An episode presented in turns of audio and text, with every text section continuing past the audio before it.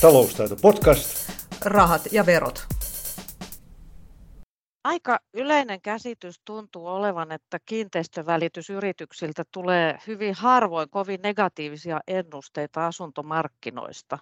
Onko Risto kiinteistövälittäjät jotenkin poikkeuksellisen optimistista porukkaa? Kyllä ne taitaa olla. Kyllä se taitaa olla. Mä luulen, että ihmiset, jotka yrittää saada niin kuin asuntokauppoja onnistumaan ja ylipäänsä onnistumisia aikaan, niin täytyykin jollakin tasolla olla positiivinen. Täytyy nähdä, niin kuin, niin kuin sanotaanko, metsäpuilta. Mutta kyllä tänä päivänä kiinteistövälittäjän työhön on tuotu todella paljon dataa. Esimerkiksi meillä täällä kiinteistömaailmassa, niin me ollaan ihan sitouduttu tällaiseen tietojohtamiseen ja, ja kaikki tiedot, mitä me annetaan ulos, niin täytyy pohjautua dataan. Ja me ollaan palkattu oma data-analyytikko, joka murskaa lukuja ja katsoo asioita monesta näkökulmasta. Ja tämä on entistä tärkeämpää tänä päivänä. Ja tätä samaa informaatiota sitten viedään, viedään myös asiakkaille, eli halutaan, että pä- pä- kaikki päätökset perustuisivat faktoihin. Mutta kyllä sitä optimismiakin sitten tarvitaan. Totta kai, sitä tarvitaan joka puolella. Kiinteistövälitys liittyy nyt sitten olennaisesti tämänkertaiseen aiheeseemme, sillä me puhutaan asuntomarkkinoista ja siitä, miten asunnon ostaminen ja myyminen nyt onnistuu.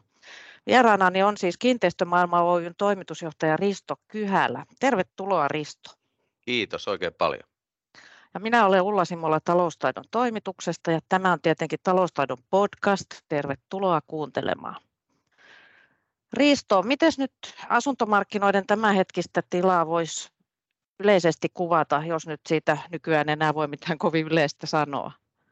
Niin, asuntomarkkinat nyt tuskin poikkeaa tästä muusta talouden markkinasta noin niin kuin isossa kuvassa, että asuntomarkkinat seuraa aina kansantalouden kehitystä ja, nyt meitä, meitä piinaa monet asiat. Meillä on tämä naapurin hyökkäyssota sota, se on tuossa Helsingistä katsoen lähempänä kuin mitä, mitä on Suomen pohjoinen raja, raja tuolla, tuolla Norjan kanssa. Ja, ja tota, sitten on tämä raju arkiinflaatio, joka me nähdään joka päivä tuolla ruoka, ruokaostoksilla, että, että kori maksaa enemmän ja enem, huomattavan paljon enemmän kuin aikaisemmin. Ja, ja sitten tietenkin tämä energiakriisi, joka meihin on nyt iskenyt energiahinta, sähkön hinta, nämä on julmia asioita ja nämä piinaa tällä hetkellä suomalaista, suomalaista perhettä ja se näkyy, kaikki, kaikki tämä näkyy ilman muuta asuntomarkkinoilla. Tähän kun asunto... lisää vielä nämä niin. korot.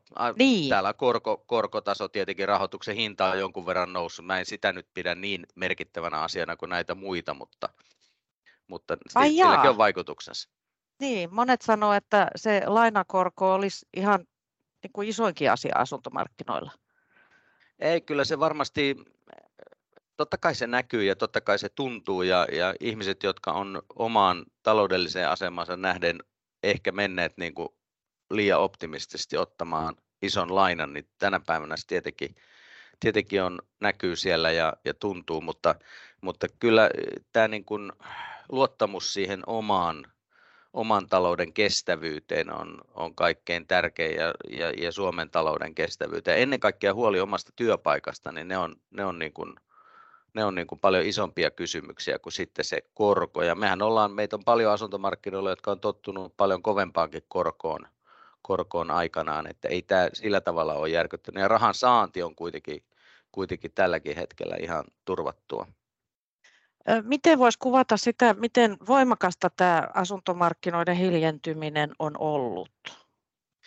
Joo, kyllä se on lokakuun puolessa välissä me nähtiin selvästi, kuinka se hiljenee ja, ja tota, marraskuu, joulukuu mentiin siellä miinus 35-40 prosentin paikkeilla niin kuin vuosi, vuositason verta, vai?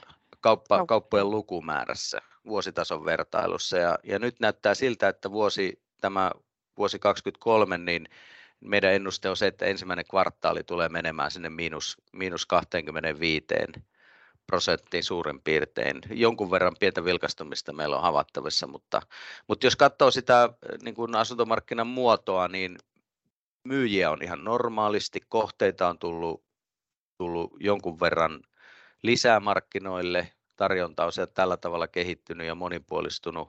Ostajia on, on meidän niin kuin nettisivuilla liikkeellä aika lailla normaalisti, mutta he sanoo suoraan, että he eivät nyt ole päättämässä, he, he lykkää päätöstään, kunnes tämä näkymä, näkymä tulevaisuuteen ja, ja tilanne muutenkin selkiytyy. Eikö sitten väkisin tämmöinen näkyy hintakehityksessä? Mä luulen, että se näkyy siinä tapauksessa, että myyjällä on, on kiire ja on, on pakko saada aikaan kauppaa. Meillähän ei tällaista niin kuin taloudellisista syistä tällaisia niin kuin pakottavia tilanteita juurikaan tuolla asuntomarkkinoilla ole, että jonkun on pakko saada myytyä, että syntymä, kuolema, yhteenmeno, eroaminen on edelleen ne suurimmat driverit, jonkun verran varallisuusaseman muutoksia ja niissä puitteissa tehdään näitä päätöksiä tarvelähtöisesti. Ja ihmiset ymmärtää aika hyvin, että tänä päivänä et enää viikossa myy mitään tai, tai kuukaudessakaan, että tavallaan niin kuin osataan suhtautua siihen myyntiprosessiin oikein, että kun se tehdään huolellisesti, niin siihen kuitenkin jonkun verran sitä aikaa menee. Pitääkö se paikkansa, että monet suomalaiset ei sitten suostu menemään alaspäin esimerkiksi siitä hinnasta, jolla he ovat aikanaan ostaneet? Tai ylipäätään siitä hinnasta, jolla he ovat ajatelleet myydä, että semmoinen niin kuin tinkimishalu on myydillä vähissä?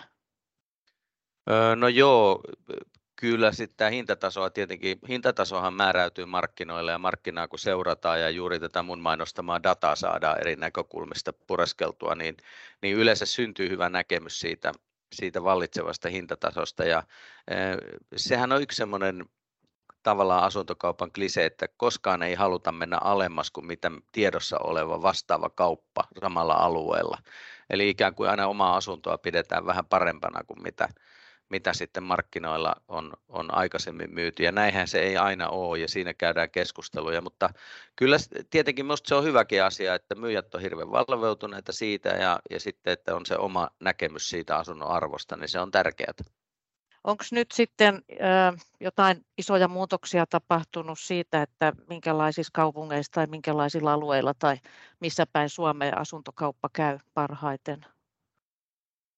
No joo, tuota, kyllä mä sanoisin näin, että kasvukeskukset on, on tietenkin ne, joissa, joissa niin kuin asuntomarkkinan tulevaisuus on, on ihan, ihan niin kuin valoisa ja ruusuna ja, ja tota, on kaikissa kasvualueissa on niitä alueita, joissa kysyntä on tarjontaa suurempi, eli silloin, silloin tietenkin hinnat tuppaa, tuppaa kehittymään ylöspäin. Ja, ja tällaisina niin kuin murheenkin hetkinä, kun on monia vaikuttavia tekijöitä talouteen, niin saattaa olla, että, että suurimpien kasvukeskusten tietyt alueet, niin ne, ne niin kuin siellä hinnat saattaa kehittyä ylöspäin. Sitten on olemassa sellaisia alueita, joita uudistetaan hyvin voimakkaasti. Eli, eli jos jollakin alueella on vanhaa rakennuskantaa ja, ja siellä ollaan vähän niin kuin uinahtaneissa ilmapiirissä ja sitten sinne kaupunki laatii kehityssuunnitelmat, kaavat ja sitten toteuttajat lähtee niitä toteuttaa, tehdään liikennettä paremmaksi, tehdään palveluja paremmaksi, rakennetaan lisää uutta, niin sillä on yleensä sellainen vaikutus, että se vetää sitä vanhan kannan hintaa myös ylöspäin. Ja tota, tämmöisiä alueita tietenkin löytyy kaikista kasvukeskuksista. Entäs sitten nämä eri asuntotyypit? Tässä on koronavuosina paljon puhuttu siitä, että milloin haluttiin pienempää ja milloin haluttiin isompaa ja milloin omakotitalo ja näin, niin onko nyt jotain tiettyjä tyyppejä, jotka on, on kysytympiä kuin muut? Joo, meillähän on nähty se, että pienten asuntojen määrä markkinoilla on, on lisääntynyt näin erityisesti pääkaupunkiseudulla ja Tampereen seudulla. Ja tuota, näähän on myös niitä seutuja, joissa asuntosijoittajat ovat olleet hirveän aktiivisia ja, ja tota, myös uutta on tehty todella paljon.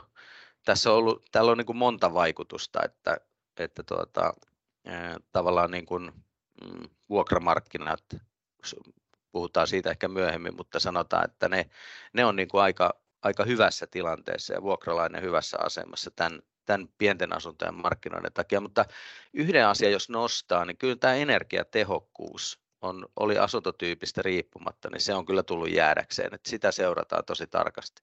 Miten sitä esimerkiksi kerrostalokiinteistöissä ostajat seuraa? Niissähän nyt kuitenkaan ei ole samanlaisia mahdollisuuksia nopeasti tehdä muutoksia kuin esimerkiksi omakotitaloissa ehkä? No kerrostaloissa se vaikutus on tietenkin vähäisempi, maksajia on enemmän ja yleensä ne on liitetty kaukolämpöön ja, ja, ja tota, jos taloyhtiötä on hoidettu hyvin ja ajanmukaistettu ajallaan, niin ne talotekniset järjestelmätkin on semmoisia, että tehokkuus on yleensä kunnossa, mutta kyllä sitten on todella paljon kerrostaloja, joissa linjasaneeraukset on vielä tekemättä ja korjausvelkaa syntynyt ja voi olla niin kuin energian kulutuksen kannalta niin kuin sit myös tämmöisiä ratkaisuja, jotka ei ole niin siellä tiiviitä, missä ne pitäisi olla tiiviitä ja siellä hengittää, missä pitäisi hengittää, että on niin kuin aika paljon paljon tekemistä joissakin vanhoissa kerrostaloyhtiöissä ja sitten kun se tehdään, niin sitten, sitten siitä tulee taas niin kuin hyvinkin markkinakelpoinen. Tuosta sähkön hinnasta nyt on suurin halo ollut kuluneen 12 kuukauden aikana ja näitä sähkölämmitteisiä pientalojahan meillä todellakin riittää. Jotkut on sanonut, että nythän olisi hyvä tilaisuus ostaa edullinen sähkölämmitteinen pientaloasunto tai omakotitalo, koska ensinnäkään sähkön hinta ei varmaan toivottavasti pysy pilvissä hirveän pitkään ja toisekseen niin voi olla, että pystyy pienilläkin konsteilla sitä energiataloudellisuutta parantamaan. Mitä sä sanot tähän? No todella näin, että mä sanoisin, että energiatehokkuus ei tarkoita sitä, että ei olisi sähkölämmitystä.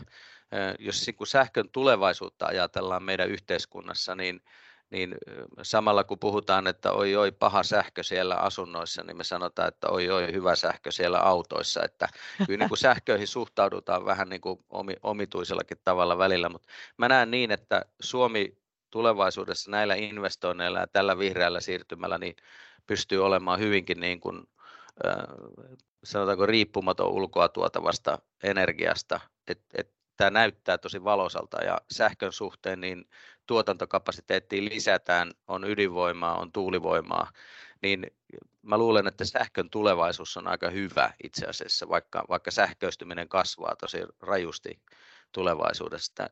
Ostamalla sähkötalon en usko, että sinänsä tekee mitään virhettä. Kysymys on enemmän siitä, että minkälaisia muita ratkaisuja, että kuinka energiatehokasta se, mm. se, se talo muuten on.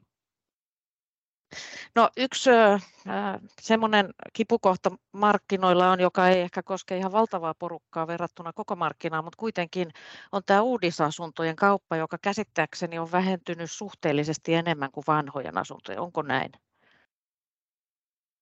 No joo, näin, näin kyllä on. Eli tuota, 21 niin aloitettiin kyllä ennätysmäärä asuntoja. Ne, ne on silloin aikanaan jo myyty ja varattu ja siinä matkan varrella ne, niitä on myyty. Nyt niitä on noin 15 000 tai 14 000 tuolla markkinoilla. Osa niistä on näitä, jotka on, on uusia aloitettavia kohteita. Nimenomaan niin kuin aloitettavien kohteiden osalta tilanne on todella heikko. Et rakennusliikkeet kertoo, että heiltä, heiltä lähtee jo tällaisia niin kuin sitoumuksettomia varauksia tehneitä asiakkaita, niin ne purkaa varauksiaan ja, ja toteaa, että nyt tässä tilanteessa eivät ole valmiita sitoutumaan hankkeeseen ja näin ne hankkeet sitten lykkääntyy. Ja siellä on kyllä niin kuin hyvin jännittävä tilanne tuolla uudisrakennusrintamalla. Siellä on kohta aika vähän myytävää. Miten tämä tarkoittaa sitten näiden jälkimarkkinoilla tavallaan näiden uudisasuntojen hinnoille? Onko nyt vaarassa, että, että niitä on vaikea kaupitella eteenpäin isoine yhtiölainaosuuksineen? No joo, siis uudistuotannon hinta on tietenkin noussut kohonneiden työ- ja materiaalikustannusten vuoksi, että ei siellä niin kuin näytä siltä, että rakennusliikkeet yhtään parempaa katetta olisi niistä pyytämässä, vaan kyllä se kaikki on sieltä, sieltä kustannuspuolelta. Ja, ja sitten tässä maailmantilanteessa niin, niin, niin kuin tuossa alussa totesin, että moni asia rasittaa meidän taloutta, niin, niin uudistuotannon hinta on kohonnut tavallaan kipurajalle ja sitten myös sit, niin kuin sitten se sanotaanko kalliimman investoinnin tekeminen tässä kohtaa, niin koetaan, koetaan niin kuin vähän riskiksi ja sen takia niitä päätöksiä lykätään. Ja, ja tämä on kyllä niin kuin ihan selkeä ilmiö. Se, että voisiko uudistuotannon hinta niin kuin rajusti laskea, niin en usko kyllä siihen, että, että meillä on tämä palkkakustannuksen nousu jo näköpiirissä nähdään, mitä keväällä tapahtuu palkkaratkaisuissa ja, ja materiaalihintojen osalta mä luulen, että tuo sota, sota on niin kuin sekoittanut monella tapaa niin kuin materiaalimarkkinoita. Toki sieltä löytyy korvaavia materiaaleja sitten eri hankintareittejä pitkin, mutta mä en ole ollenkaan vakuuttunut siitä, että niin kuin hinnat, hinnat toki niissä on tasaantunut jo, mutta että ne tulisi niin kuin radikaalisti alaspäin, niin siihen en oikein usko. Mutta ne, jotka ovat jo ostaneet sen uudisasunnon, niin saako ne kaupaksi eteenpäin niitä, jos niiden tarvii vaihtaa paikkaa? Et ne on kuitenkin nyt sitten tosi hintavia ne asunnot ja niissä on se yleensä se raskas velkaosuus, minkä korko nyt nousee ihan huomattavasti, niin eikö ne ole vaikea myydä? Niin, siis, varmaan... siis nyt en puhu ihan ensimyynnistä, vaan niin kuin siitä nimenomaan niistä jälkimarkkinoista. Joo, no jos historiallisesti katsoo, mitä tapahtuu tällaisten kriisienkin yhteydessä, niin mä olisin aika levollisin mielin, vaikka mä olisin ostanut uudis, uudis tuotantohuoneesta vaikkapa viime vuoden lopulla, että meidän keskimääräiset asumisajat on kuitenkin viidestä seitsemän vuotta näissä, ja tässä näissä aikarajoissa niin tällaiset kriisit, niin ne jää taakse, ja, ja, ja tota, kansantalous kehittyy eteenpäin, ja siellä mukana asuntojen arvo, arvo. Ne, meillä ei oikein historiasta löydy sellaista evidenssiä, että asuntojen arvo olisi romahtanut. Ja mitä tulee sitten niin kuin siihen kilpailukykyyn, niin jos olet ostanut asunnon viimeisen sanotaan kolmen viiden vuoden aikana, niin sä oot ostanut todella hienon tuotteen. Se on teknologisesti todella korkeatasoinen tuote. Ja tuota, mä luulen, että tulevaisuudessa se on asuntomarkkinoilla ihan kovaa valuuttaa, kun koko asuntokantaa katsotaan. Puhutaan sitten hiukan ihan siitä konkreettisesta kaupan käymisestä nyt. Et jos mä olisin ostamassa asuntoa, ää, paljonko arvioitte hintojen olevan laskussa tänä vuonna? No joo, miten kyllä. mä voisin niin kuin haarukoida sitä hintaa? Joo, me, meillä tuossa tavattiin koko kiinteistömaailman porukan kesken, juhlittiin viime vuotta ja pantiin askelmerkit tälle vuodelle, niin semmoinen yleinen niin kuin konsensus on se, että tinkivara, joka on perinteisesti suomalaisessa asuntokaupassa ollut semmoista 5 prosentin luokkaa, niin se on niin kuin menetetty. Että tänä päivänä sen voi niin kuin heti suoraan sanoa, että se viime vuoden, kun siihen pantiin semmoinen 5 prosentin tämmöinen niin kuin vaihteluväli, että, että josko syntyy kilpailua, niin se voidaan hyödyntää.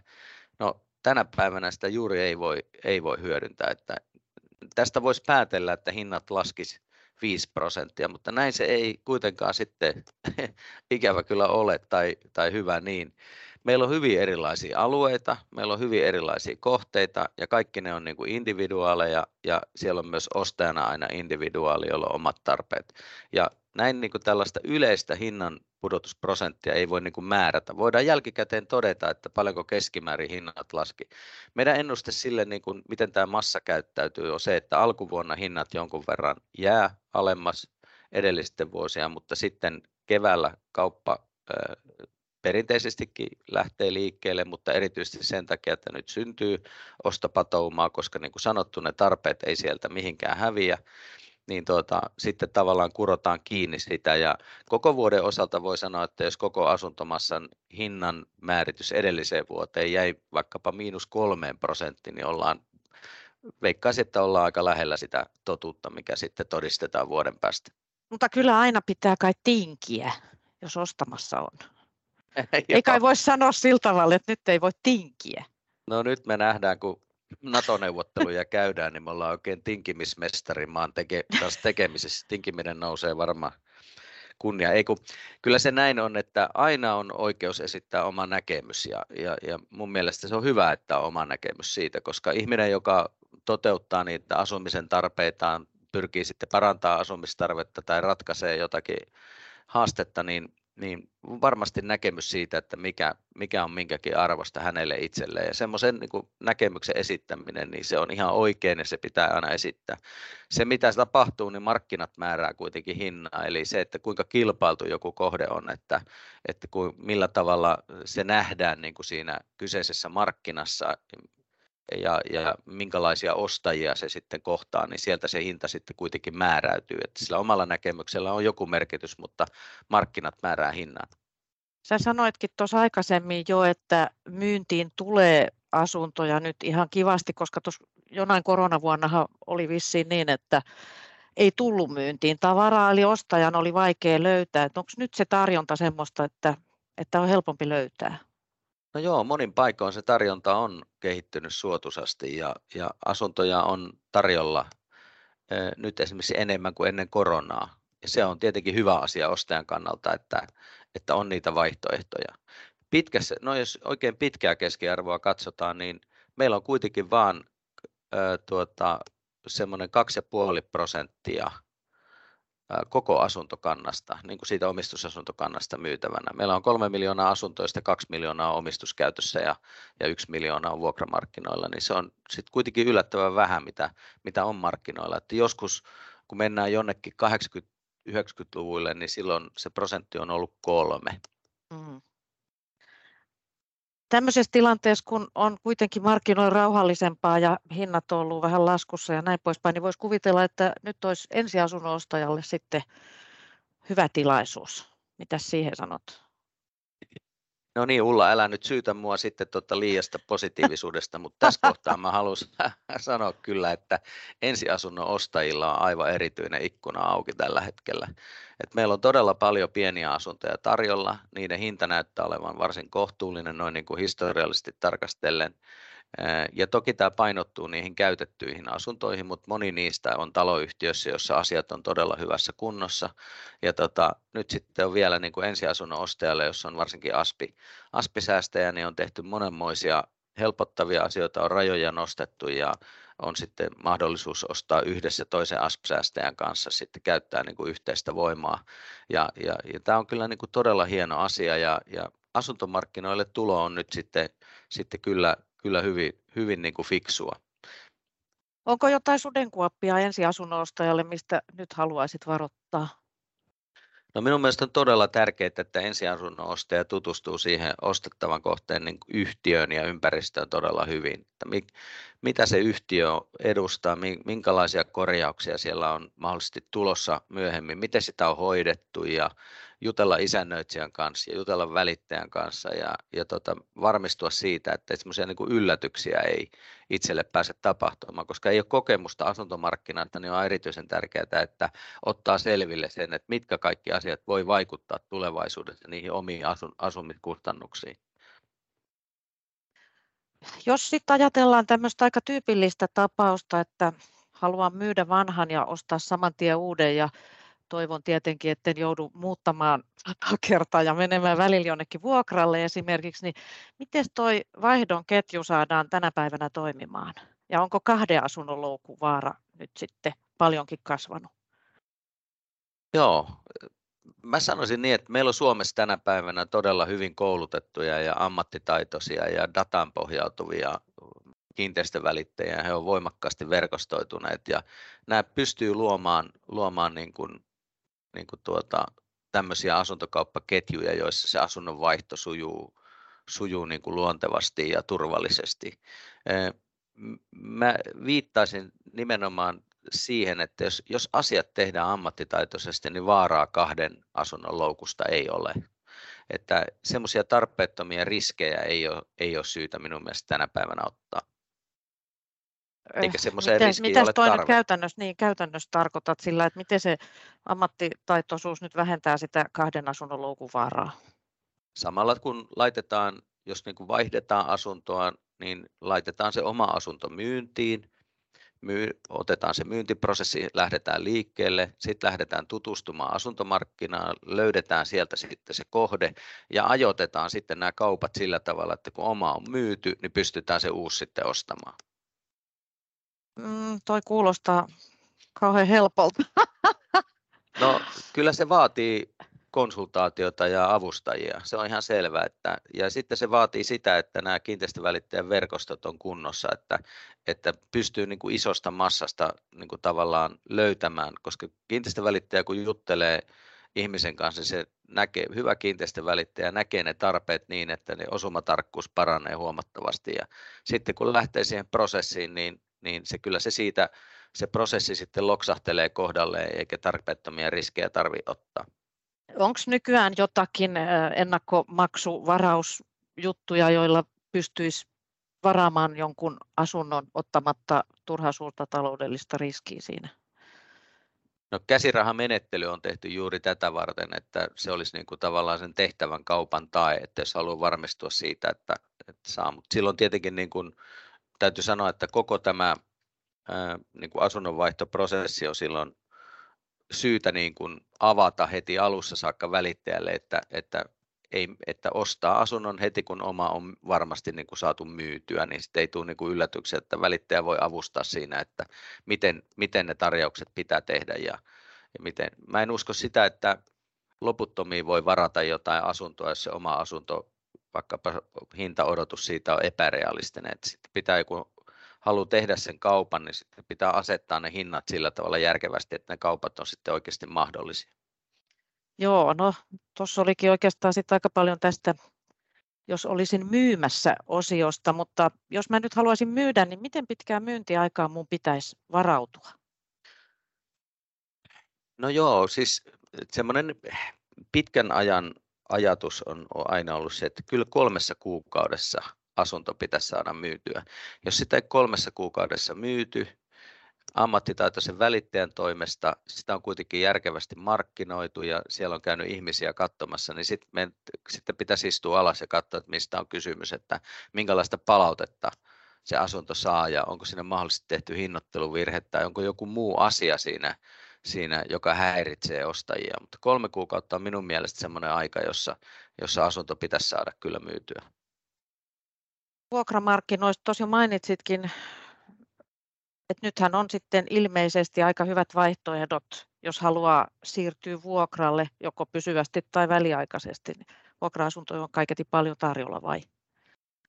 No joo, etenkin pieniä asuntoja on ja pieniä käytettyjä asuntoja. Että kun me nähtiin tämä ennennäkemätön uudistuotantobuumi, jossa erityisesti sijoittajat osti, osti paljon pieniä asuntoja, niin samalla vuokramarkkinoilla tapahtui sellainen, että kun tuli tarjontaa myös tästä niin kuin uudesta uudesta asunnosta, niin siellä käytiin kova hintakilpailu ja siirtyminen sieltä vanhoista käytetyistä asunnoista uuteen ympäristöön meni suhteellisen edullisesti. Samalla se vapautti paljon vuokramarkkinoille vanhoja asuntoja, joiden hinnat on sitten muuten laskeneet. Ja tässä mielessä niin kuin vuokramarkkinat on, on jollakin tasolla, voi sanoa, että ne on niin kuin hyötyneet tästä ö, uudisrakennusbuumista, mikä me nähtiin tässä taannoin. Mutta nyt on varmaankin jonkin verran yksi, ainakin yksityisiä asuntosijoittajia, jotka on, on kovilla ja joutuu kilpailemaan vuokralaisista. Ehdottomasti ja varsinkin kohonneiden rahoituskustannusten vuoksi niin laskelmat voi mennä uusiksi aika monella ja me nähdäänkin, että jotkut, jotkut tämmöiset niin kuin harrastelijasijoittajat, niin ne on niin kuin tullut siihen tulokseen, että okei, että jos on ostanut kaksi asuntoa, niin vaikka toinen sitten myydään. Yleensä kuitenkaan näin ei ole niin kuin näistä monesti sanotaan, että sijoittaja on jonkunlainen niin kuin ongelma taloyhtiössä. Minusta se on, on kyllä juuri päinvastoin, että yleensä sijoittajilla on aika hyvä oma pääoma, oma pääoma, kun he ovat lähteneet sijoittamaan ja he sijoittavat omaa ylimääräistä varallisuutta, eivätkä ota tarpeettomia riskejä, että, että kyllä ne niin kuin aika vakaita, vakaita on sitten, vaikka joku laskuvirhe joskus olisi tullut tehtyä. Nämä talouden haljut näkymät ilmeisesti vaikuttaa kuitenkin siihen, että ainakin vuokranantajien yhdistyksen mukaan suurin osa asuntosijoittajista, jotka on heidän jäseniä, niin ei aio ostaa uusia tai siis lisää sijoitusasuntoa. Joo, mä luulen, että, että tällä hetkellä niin, niin nimenomaan tämä rahoituksen hinta suhteessa vuokratasoon, että täytyy kuitenkin niin kuin sillä vuokralla täytyy täytyy peittää se rahoituskustannus ja sitten täytyy peittää ylläpitokustannus ja, ja, ja sitten se, se, siitä ylijäävä osuus on sitten sitä tuottoa ja nettotuottoa. Ja nyt sitten jos ajatellaan niin kuin nettotuoton merkitystä, niin, niin totta kai niin kuin sijoittaja aina miettii, että mistä se saa riskiin verrattuna parhaimman nettotuoton. Pitkällä tähtäimellä tuotto kuvaa riskiä hyvin.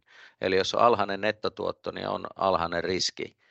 Että tässä on sitä tasapainottelun makua, mutta asuntosijoittaminen sinänsä se suosio ei ole näköjään mihinkään häipynyt. Että melkein kaikki sijoittajat, jotka on asuntosijoitusmarkkinoilla, sanoo, että, että tämä on erittäin hyvä sijoitusmuoto, mutta juuri tällä hetkellä he eivät tee päätöstä. He haluaa myös nähdä, mihin suuntaan markkinat kehittyy.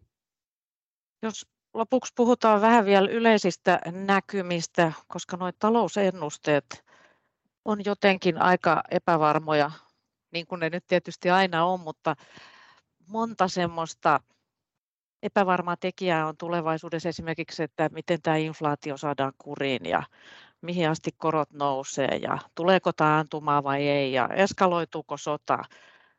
Mitäs arvelet asuntomarkkinoista, että mikä tekijä nyt saattaisi niin kuin piristää asuntomarkkinoita, mikä saattaisi hiljentää asuntomarkkinoita, joka olisi erilainen kuin mitä te olette tähän asti ennustanut?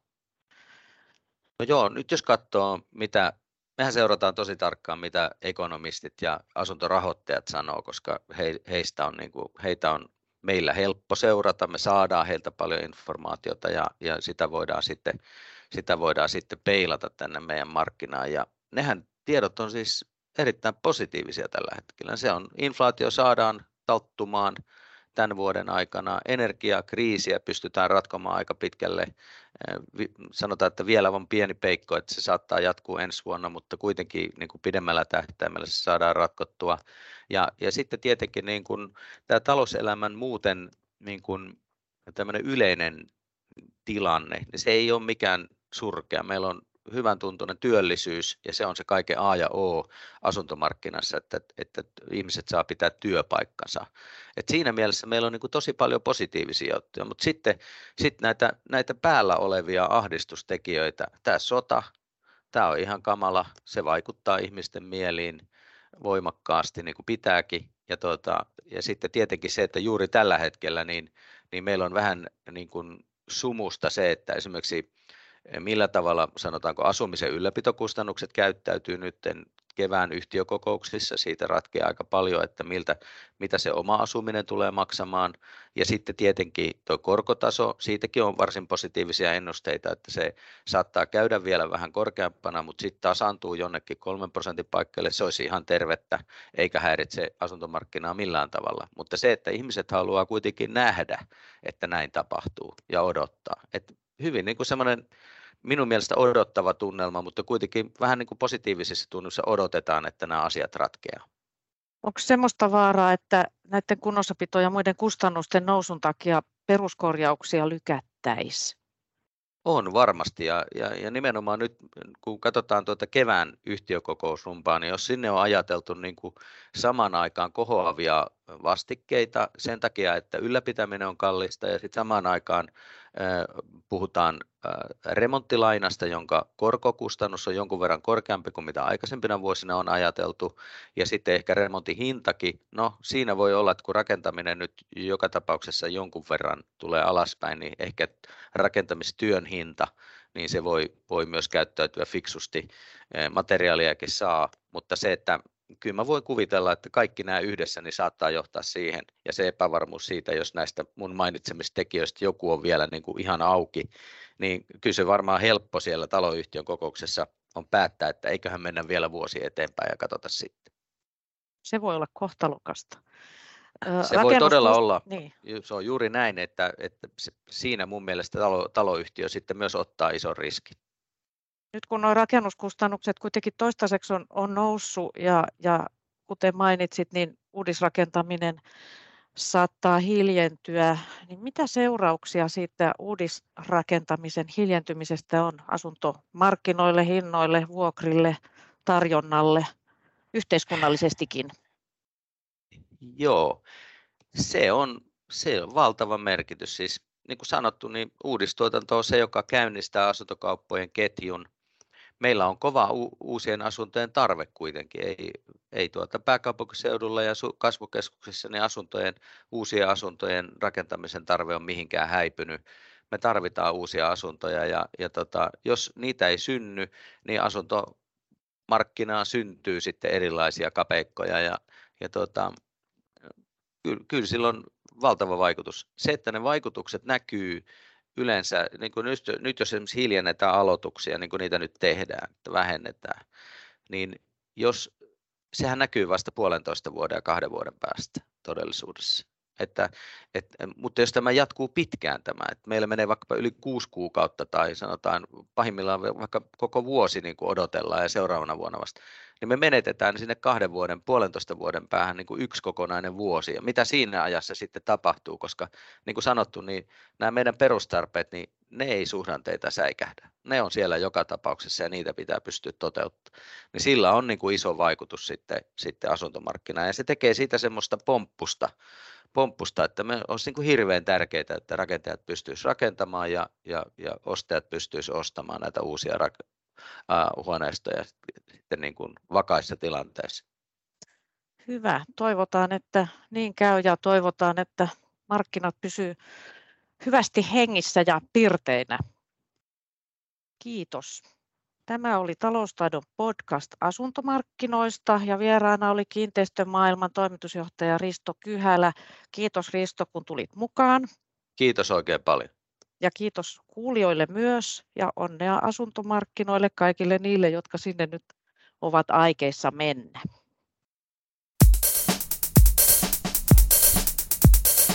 Taloustaito podcast. Rahat ja verot.